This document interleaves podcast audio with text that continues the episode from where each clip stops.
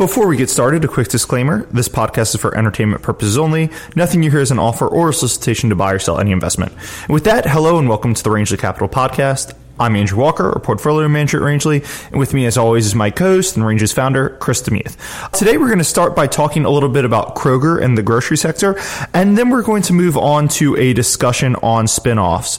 So, Chris, why don't we start with Kroger? They're the grocery store giant, one of the biggest players in the nation. You know, Walmart's obviously the biggest grocery store player, but Kroger and Albertsons are right up there with them in terms of just groceries.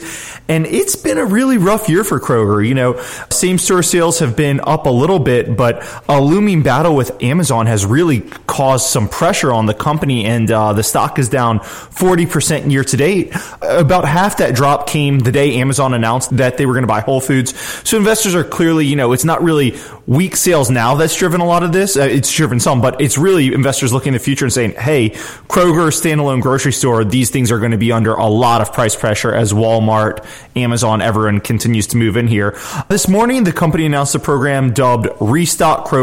It's going to focus on cost cutting and improving customers' experiences, as well as a plan to sell off their convenience stores, which includes just tremendous brands like the Loaf and Jug and Tom Thumb, which just fantastic stuff. We've talked about convenience stores a little bit on this podcast recently too. We mentioned Warren Buffett moving into buying Pilot J, the truck stops last week, and obvious buyers for these would include 7-Eleven and Alimentation Couche-Tard, which just bought CST.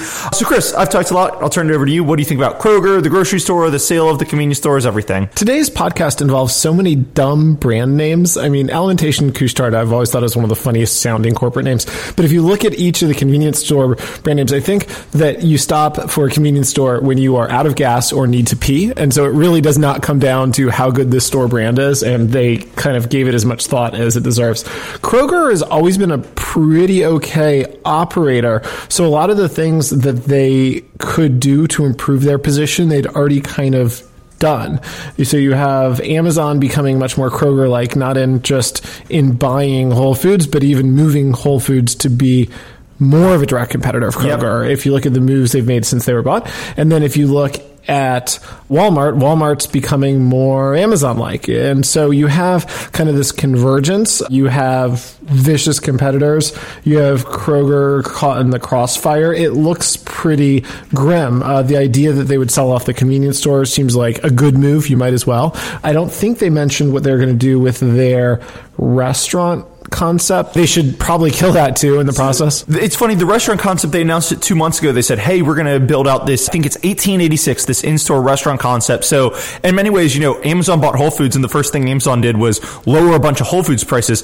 Kroger opening an in store restaurant concept is almost saying, hey, we're going to where Whole Foods used to be. And, you know, if you're Kroger, like when I just think of their reputation, like I'm not thinking, hey, I'm going to a Kroger to go to their in store restaurant, a lot of critics agreed with you. Like, why open a restaurant? I understand you kind of want to capture extra margin, but your business isn't really well set up to open up a restaurant that would really attract people. I, I just don't picture it. I mean, I'm I love I love eating at home. I don't mind going out if I'm going on a date or going with a bunch of friends, but I just can't imagine saying, "Hey, Andrew, do you want to uh, stop by Kroger and uh, have a meal?" I mean, it just seems very very kind of funny in terms of the corporate culture. They are on defense. If I was trying to play defense at Kroger, I would kind kind of start by let's get rid of extraneous distractions. It sounds like an extraneous distraction to me. So stock is cheap, but the business is legitimately under a lot of pressure. It's a tough business. They've done a lot with consumer data. They get good data, but gee, they're already okay operators. So they haven't been doing incredibly stupid things that they can start doing smart things with, they kind of have been okay. So it's not clear to me how much they can improve. Yeah, and, and, you know, you're hitting on a lot of points I thought were interesting in this presentation. You know, they came out and they said, "Hey, we've got all this consumer data, and we've been using it, and we're going to increasingly use it to segment our customers more and sell more stuff to our customers." And they said, "Hey, look, we admit over the past years we haven't been as firm on price cutting as we have been, but now that Amazon's here, like we're going to be even firmer on price cutting. We're going to get our customers even better prices." And you know, it's heartening to see them go and make these moves. You know, these are moves that need to be made. But at the same time, this is the same management team. And it's kind of like, hey, it's 2017 you were already in a very tough operate environment. It's, you know, Amazon's moving in, sure, but you already had Walmart. So why is it taking this long for you to go and cut more prices? Like, why do you have excess costs at this point? It's not like this is a tech company where you kind of, you know, pay for your employees, employees lunches and groceries because one employee can create all this magical value. You know, this is a company where you really need to keep costs cut to the bare minimum. You operate on no margin. There's no competitive advantage. Why does it take till 2017 for you to say, Hey, we've got this data. We're already using some of it. We're going to use more of it. Like the computers are there. Computer resources are cheap. Why aren't you already using all this data? Target could figure out that their customers were pregnant, like based on what they were buying, what, 10 years ago? Why couldn't Kroger do that sort of stuff? So in some ways it's hardening, but in some ways I kind of look at this management team and I say, what's taking you till now to kind of get into the 2017s? The science around organizing the stores is pretty well baked and already been taken care of. You can have targeted coupons, you know, but geez, this is stuff that is pretty dated at this point. Yeah. And then the other side, you know, you mentioned the stock certainly does look cheap. They're going to do about $2 in earnings per share. It's trading at a little bit over $20. So you're looking at 10 to 11 times earnings.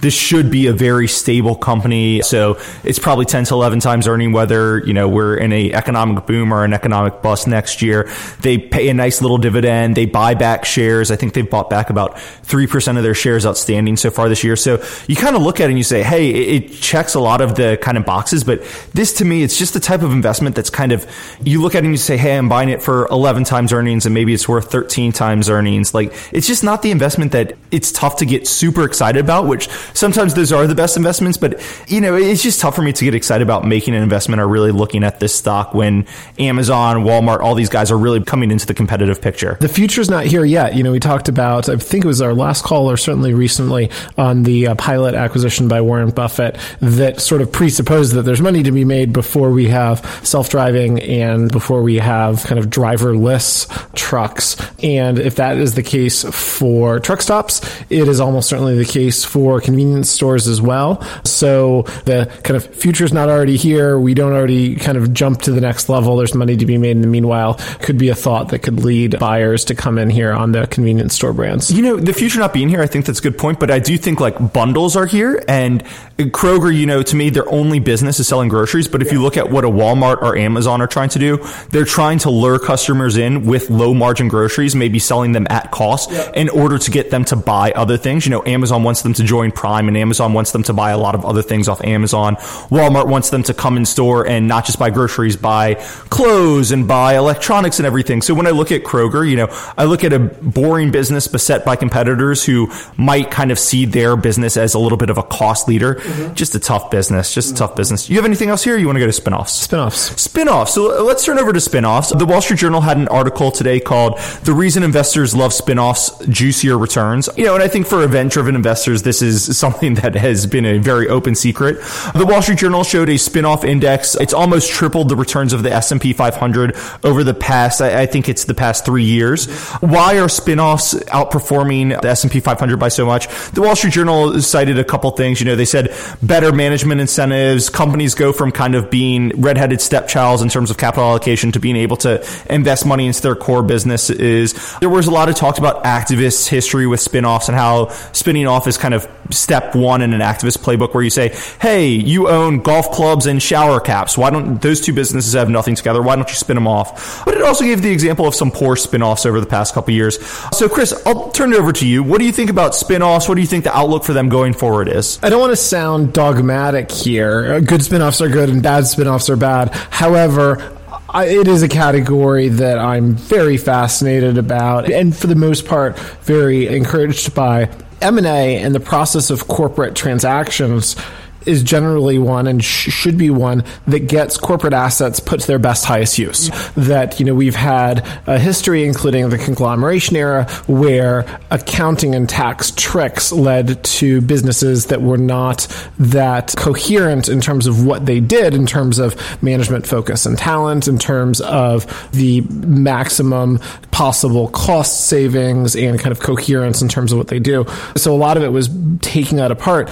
The problem with M&A or the problem with a sale of a corporate asset at a given point in time is that it is a spot market. So even if I say, hey, I want to focus on subsidiary A, let's sell subsidiary B, maybe A should be the focus, but B is not the right moment in time to sell it and that, that you're overly reliant on that spot market. The nice thing about spin-offs is it lets you both focus on what you should be focused on and decouple that decision from the decision of when precisely to sell the rest of the business because it can frequently go, although there's a moratorium on the timing, to another business ultimately can be put to its best highest use, but it doesn't need to happen at the same time. Yeah, no, I think that's right. And I, I think that's exactly right. I do think outside of the M&A context, I do think incentives matter. And one of the issues with having a small division within a bigger company is, you know, if you're paying stock and you're paying stock in, let's just say GE stock and you, you run GE's healthcare division and you get paid in GE overall stock. Well, the healthcare division, it's a piece of GE, but it might not be the biggest piece of GE. So, you know, you might not work as hard because your job only determines one piece of how GE overall does. Whereas if they spin off their healthcare unit and all of a sudden you get paid in stock completely tied to your healthcare unit, you know, you might work a little bit harder because you can get a lot richer based on that stock option. So I do think there is something with incentives matter. I do think you said good spinoffs are good, bad spinoffs are bad. I do think going forward, there is a question. Are we going to see an increase in bad spinoffs? You know, I look at things like Dow and DuPont, they're merging and the merger is almost explicitly, hey, we're merging to then go and spin these units off. Like that is a very interesting rationale for doing a giant merger followed immediately by a spinoff. Bankers and consultants probably love it because they get a lot of fees, but it's kind of strange for a company to say merge to unmerge almost. And I do think companies also picked up a little bit, hey, people are looking to buy spinoffs and they started spinning off kind of lower quality businesses that they didn't really want to deal with because investors would bid up a premium and they might be able to issue some shares or equity with kind of elevated prices from people just looking to buy any spinoff to capture this thing. I don't know if you want to say anything there. Especially where you've had activists pushing for these and you've had the activists pushing uh, for them for a while. Kind of the most obvious candidates, a lot of them have already done this. The, in terms of the most obvious candidates, two categories I'd really focus on. One is when you have a conglomerated business that has subsets that use a totally different metric for how investors would value it. So that you have kind of a mishmash of the most relevant salient metrics. Secondly, when you have different types of constituencies where they're just different investors, where somebody's in it for the growth, somebody's in it for the value, somebody's in it for the IP, somebody on one hand might be, or some set of shareholders might want only cash generating pharma and somebody else might want the R&D stuff. And that when you jam them together, neither's getting full credit. So you separate them and you have both different constituencies who have legitimate purposes as investors. And then you have legitimate metrics that are both fine, but the commingling them hides and obfuscates on both sides. You know, these are interesting things, and these are generally cited as reasons for spinoffs, and I think they do make sense. But at the same time, this is the market can't do math uh, argument, right? Like, hey, Division A should trade for 50 times earnings, Division B should trade for 10 times earning, and the whole company trades for 10 times earning. Let's split them up, and Division B will get the 50 times earning. I mean, I'm not saying that it's wrong, but it is interesting to say, like, most of the time markets are probably efficient. And the argument for the spinoff is, hey, the market can't do math, or hey, the investors who are looking at this, they can't go and say, hey, this division should trade on a revenue multiple, this division should trade on an EBITDA multiple. Now, I also wonder if going forward, as we continue to shift from active investing to passive investing, if this market can't do math argument that has traditionally been made, if it increases going forward. That's a lot of philosophical stuff, but eh, I'll, I'll uh, turn it over to you. When the differences are subtle, first of all, the market should be able to do the arithmetic.